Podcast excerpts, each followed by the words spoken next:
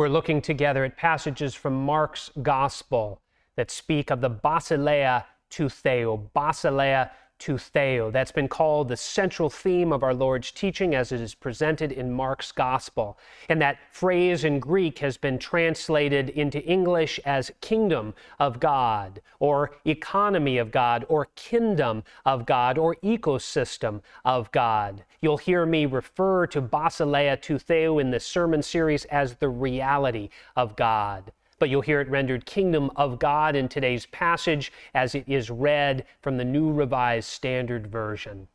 Well, as we prepare to hear the scripture reading today, let's pray. Loving God, bring, we pray, illumination to our minds and hearts. We can't truly hear and understand your word unless your Holy Spirit is at work opening our ears, enlightening our minds. Bring us from confusion to clarity. Teach us what you would have us learn. In Jesus' name we pray. Amen. Well, today's passage is the second time that Jesus refers to the Basileia tou theou or kingdom of God in Mark's gospel. Listen now to this reading of scripture from the fourth chapter of Mark's gospel. Again, Jesus began to teach beside the lake. Such a very large crowd gathered around him that he got into a boat on the lake and sat there, while the whole crowd was beside the lake on the land. Jesus began to teach them many things in parables. And in his teaching, he said to them, Listen, a sower went out to sow, and as he sowed, some seed fell on the path, and the birds came and ate it up. Other seed fell on rocky ground where it did not have much soil, and it sprang up quickly, since it had no depth of soil. And when the sun rose, it was scorched, and since it had no root, it withered away. Other seed fell among thorns, and the thorns grew up and choked it, and it yielded no grain. Other seed fell into good soil and brought forth grain, growing up and increasing and yielding thirty and sixty and a hundredfold. And Jesus said, Let anyone with ears to hear listen. When he was alone, those who were around him, along with the twelve, asked him about the parables, and Jesus said to them, To you has been given the secret of the kingdom of God. But for those outside, everything comes in parables, in order that they may indeed look, but not perceive, and may indeed listen, but not understand, so that they may not turn again and be forgiven. And Jesus said to them, do you not understand this parable? Then how will you understand all the parables? The sower sows the word. These are the ones on the path where the word is sown. When they hear, Satan immediately comes and takes away the word that is sown in them. And these are the ones sown on rocky ground. When they hear the word, they immediately receive it with joy, but they have no root and endure only for a while. Then, when trouble or persecution arises on account of the word, immediately they fall away. And others are those sown among the thorns. These are the ones who hear the word, but the cares of the world and the lure of wealth and the desire for other things come in and choke the word, and it yields nothing. And these are the ones sown on the good soil. They hear the word and accept it and bear fruit thirty and sixty and a hundredfold. Jesus said to them, Is a lamp brought in to be put under the bushel basket or under the bed and not on the lampstand? For there is nothing hidden except to be disclosed, nor is anything secret except to come to light. Let anyone with ears to hear listen. This is the word of the Lord. Thanks be to God. Well, this is a beloved passage of Scripture, the famous parable of the sower and the seed. And yet, this celebrated text has a most troubling midsection. And Jesus, te- after Jesus tells the original parable, but before he gives the disciples an explanation of it, he shares these confounding words. He says to his disciples, To you has been given the secret of the kingdom of God, but for those outside, everything comes in parables, in order that, and Jesus quotes Isaiah here, they may indeed look but not perceive, and may indeed listen but not understand, so that they may not turn again and be forgiven. Well, the Jewish scholar Meir Sternberg calls these words from Jesus the most offensive words in the whole Bible. I speak in parables in order that those outside may listen but not understand, Jesus says.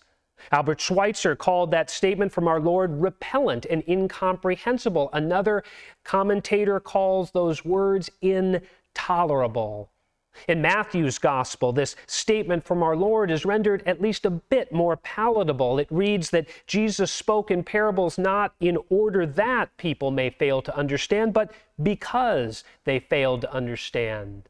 In Mark's gospel, we get no such softening of the blow. In Mark, it sounds like Jesus and Isaiah before him are saying outsiders are simply to remain outside and thereby miss the forgiveness that comes with understanding and turning.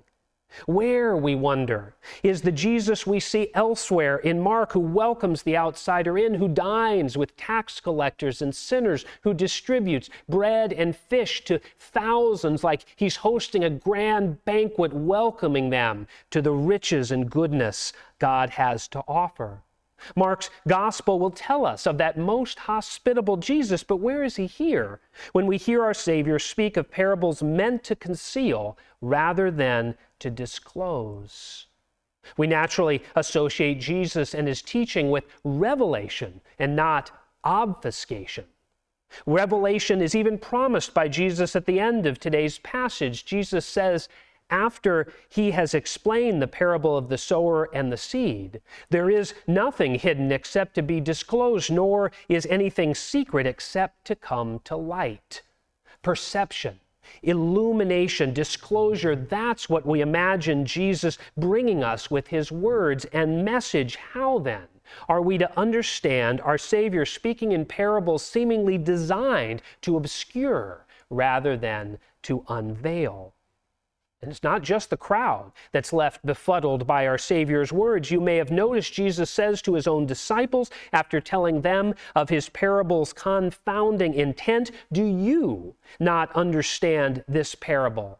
Then how will you understand all the parables?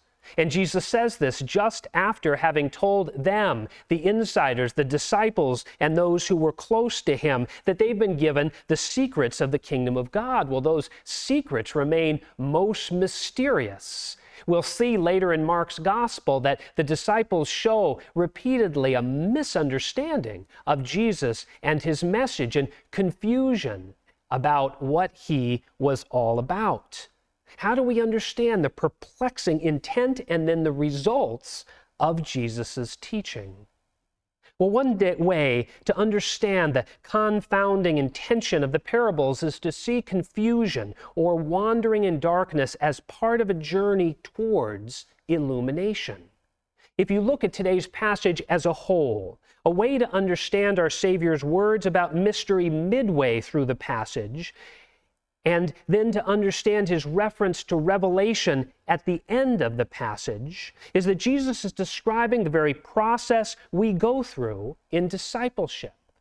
Maybe Jesus is outlining the way a person comes to understand the Word of God once the Word of God meets a person, once they experience that clash of realities where God's reality breaks into the reality a person knew before. And those two realities, those two kingdoms clash, and it creates confusion and disorientation initially. But if a person dare persevere in the journey, ultimate enlightenment is given by a gracious God. For God is determined, we read in today's passage, to reveal all things. In this period of confusion and misunderstanding, it can be part of learning reliance on God. It can make it clear to a person that it's not by their own limited mental capacities that they know God and understand the mysteries of faith. No insight, recognition when it comes to the stuff of God in Christ by the power of the Holy Spirit. That is gift. It's gift. Or as the proverb from the Hebrew scriptures puts it, trust in the Lord with all your heart and lean not on your own understanding. It's often only when we come to those limits of our own understanding, when we enter those periods of confusion, that we're then prepared to, the, to receive the insights God has to offer us. In today's passage, Jesus describes the soil that receives the seed as a metaphor for people who hear the Word of God. And if that word of God is to grow in a person once it is planted according to the sowing metaphor, it will require a period of hiddenness, of darkness, of being buried in the soil of a person's heart and mind before yielding fruit. The seed of God's word may never penetrate the soil on which it fell, and in that case, it's likely to get eaten up by birds or scorched by the sun. But if the seed can indeed penetrate a person, if it can make it down into the darkness below the surface, it will be hidden for a time, down in mystery. But then something amazing will happen not by a person's own strength, but by the very power that gives all things life roots, may just develop. Seed that had been hidden in darkness will come up into daylight and produce marvelous yield of grain 30, 60, or 100 times what was originally sown. Maybe Jesus is describing in this parable and with his references first to concealment, then to revelation, the very process that the Word of God can take when it reaches a person. Their ears may fail to hear it. Sinister forces may prevent them from hearing. Their concerns for the cares of this world may be too great, but if the word does penetrate a person's mind and heart, then a whole different process can take place. Initially, mystery and darkness. A person will look but not understand, hear but not perceive. But then, just as Jesus promised, there is nothing hidden except to be disclosed. That person who heard the word and had it planted in them will find they receive, not by their own power, but as a gift, illumination, insight, direction, a deep sense of God's presence and call and claim on their life. And such a, a, person will produce marvelous fruit of love and good deeds. They'll recognize God, God's presence, the kingdom of God, and what it means not just for them, but for the world, and they will see their own role in God's gracious work in the world such a person turns and is healed. You know this sort of process in your own life, don't you? Some insight or vision or sense of direction from God will come to you, not before a period of confusion and stumbling in the darkness. When that insight arrives, it comes after such a period. And it won't be something you yourself achieved, but rather you receive it as a gift. The author, Annie Dillard, famously describes the art of writing this way. She describes it as a journey from befuddlement to insight. And when the muse finally comes, it comes as a gift. Dillard writes, at its best, the sensation of writing is that of any unmerited grace. It is handed to you, but only if you look for it. You search, you break your heart, your back, your brain, and then, and only then, it's handed to you. From the corner of your eye, you can see the motion. Something is moving in the air and headed your way. Well, if you're a writer, an artist, a teacher, or trying to solve some complicated problem or heading into new terrain in your field or in your research, don't you find the same thing happening when insight comes? It comes as a gift. The way Annie Dillard describes writing, that certainly sounds like the process we preachers go through each week. For me, at least, it always starts like this. And I've heard other preachers I respect describing a similar process. It will start with a scripture passage. And after prayer and some initial readings, we'll get a sense of where the sermon may be heading. We'll get some initial direction as to what message God may have for us and the congregation we serve. But then, blindness, confusion. That comes next. I don't like it. But time and again, it comes. I feel like I'm wandering in the darkness, and I know other preachers have this experience too. I'll see all the issues and problems with an idea, or I'll wonder if the message came from God at all, or whether I, I took a wrong direction and wonder where all this will lead. And I want to throw up my hands in frustration. And then, out of the corner of my eye, I will sense something moving and headed my way. The better sermons I find are those that are given, not forced by the preacher's own efforts, but come as a grace, come as a gift. That journey from confusion towards insight that speaks not just to my weekly journey as a preacher preparing a sermon, that speaks to my journey with Christ. I heard Christ call back when I was young, as you likely did too. I heard that gracious invitation the fishermen heard from Jesus to come and follow him and witness a whole new reality, God's reality. I said, yes. But soon after that, I found myself not in a place of clarity, but confusion. Questions arose. How do I know which voice is that of Christ and which is my own voice or the voice of the world around me? What does the gospel really mean? What is God's particular call for me? Why do I continue to wrestle with temptation and confusion? Why is there so much wrong in the world? And where is God right now in my struggle or in this issue that the world is facing. A host of questions arose, and I would feel at times like someone in the crowd listening to Jesus and failing to comprehend. Or I would feel like one of the disciples to whom Jesus says, Do you not understand this parable? Then how will you understand all the parables?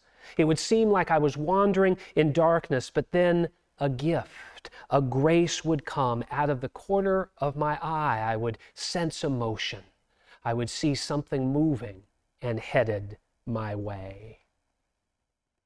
Well, in the latter half of the 14th century, a book was written about this kind of experience in the Christian life, and this book was entitled The Cloud of Unknowing. We don't know who wrote it, but the author describes the journey a believer takes towards God as involving a kind of confusion. The author writes, You lift up your heart to God with stirring of love then you find only a darkness and, as it were, a cloud of unknowing. Whatever you do, this darkness and the cloud are between you and your God and hold you back from seeing God clearly by the light of understanding in your reason and from experiencing God in the sweetness of love in your feelings.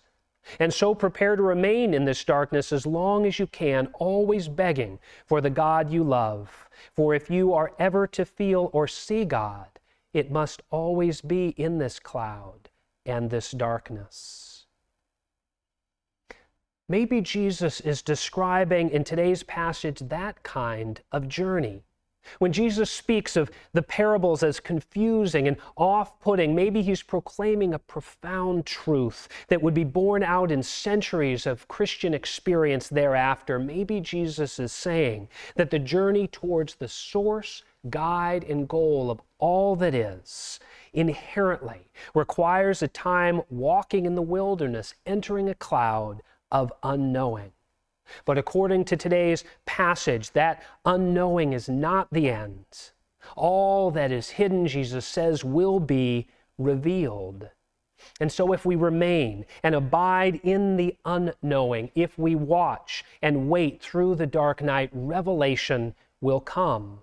God's presence, God's word for us, God's love poured out on us, it will come and we will know it like the grace and gift that it is. And perhaps the great lesson of the cloud of unknowing is that it proclaims we cannot meet God by our own efforts. We can't fully understand the teachings of Jesus by our own efforts.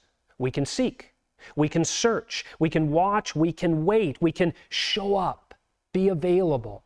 But ultimately, it must be God that reaches out to us in that cloud of unknowing. Thank heaven. Thank heaven, the God we know in Christ promises to do just that.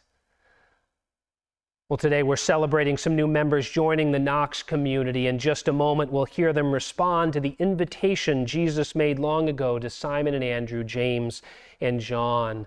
I'm grateful for ruling elders Melissa Cooper, Aaron Mead, and Tom McGinnis, who will be representing the larger session at this reception of new members. You'll see an excerpt from that reception in just a moment.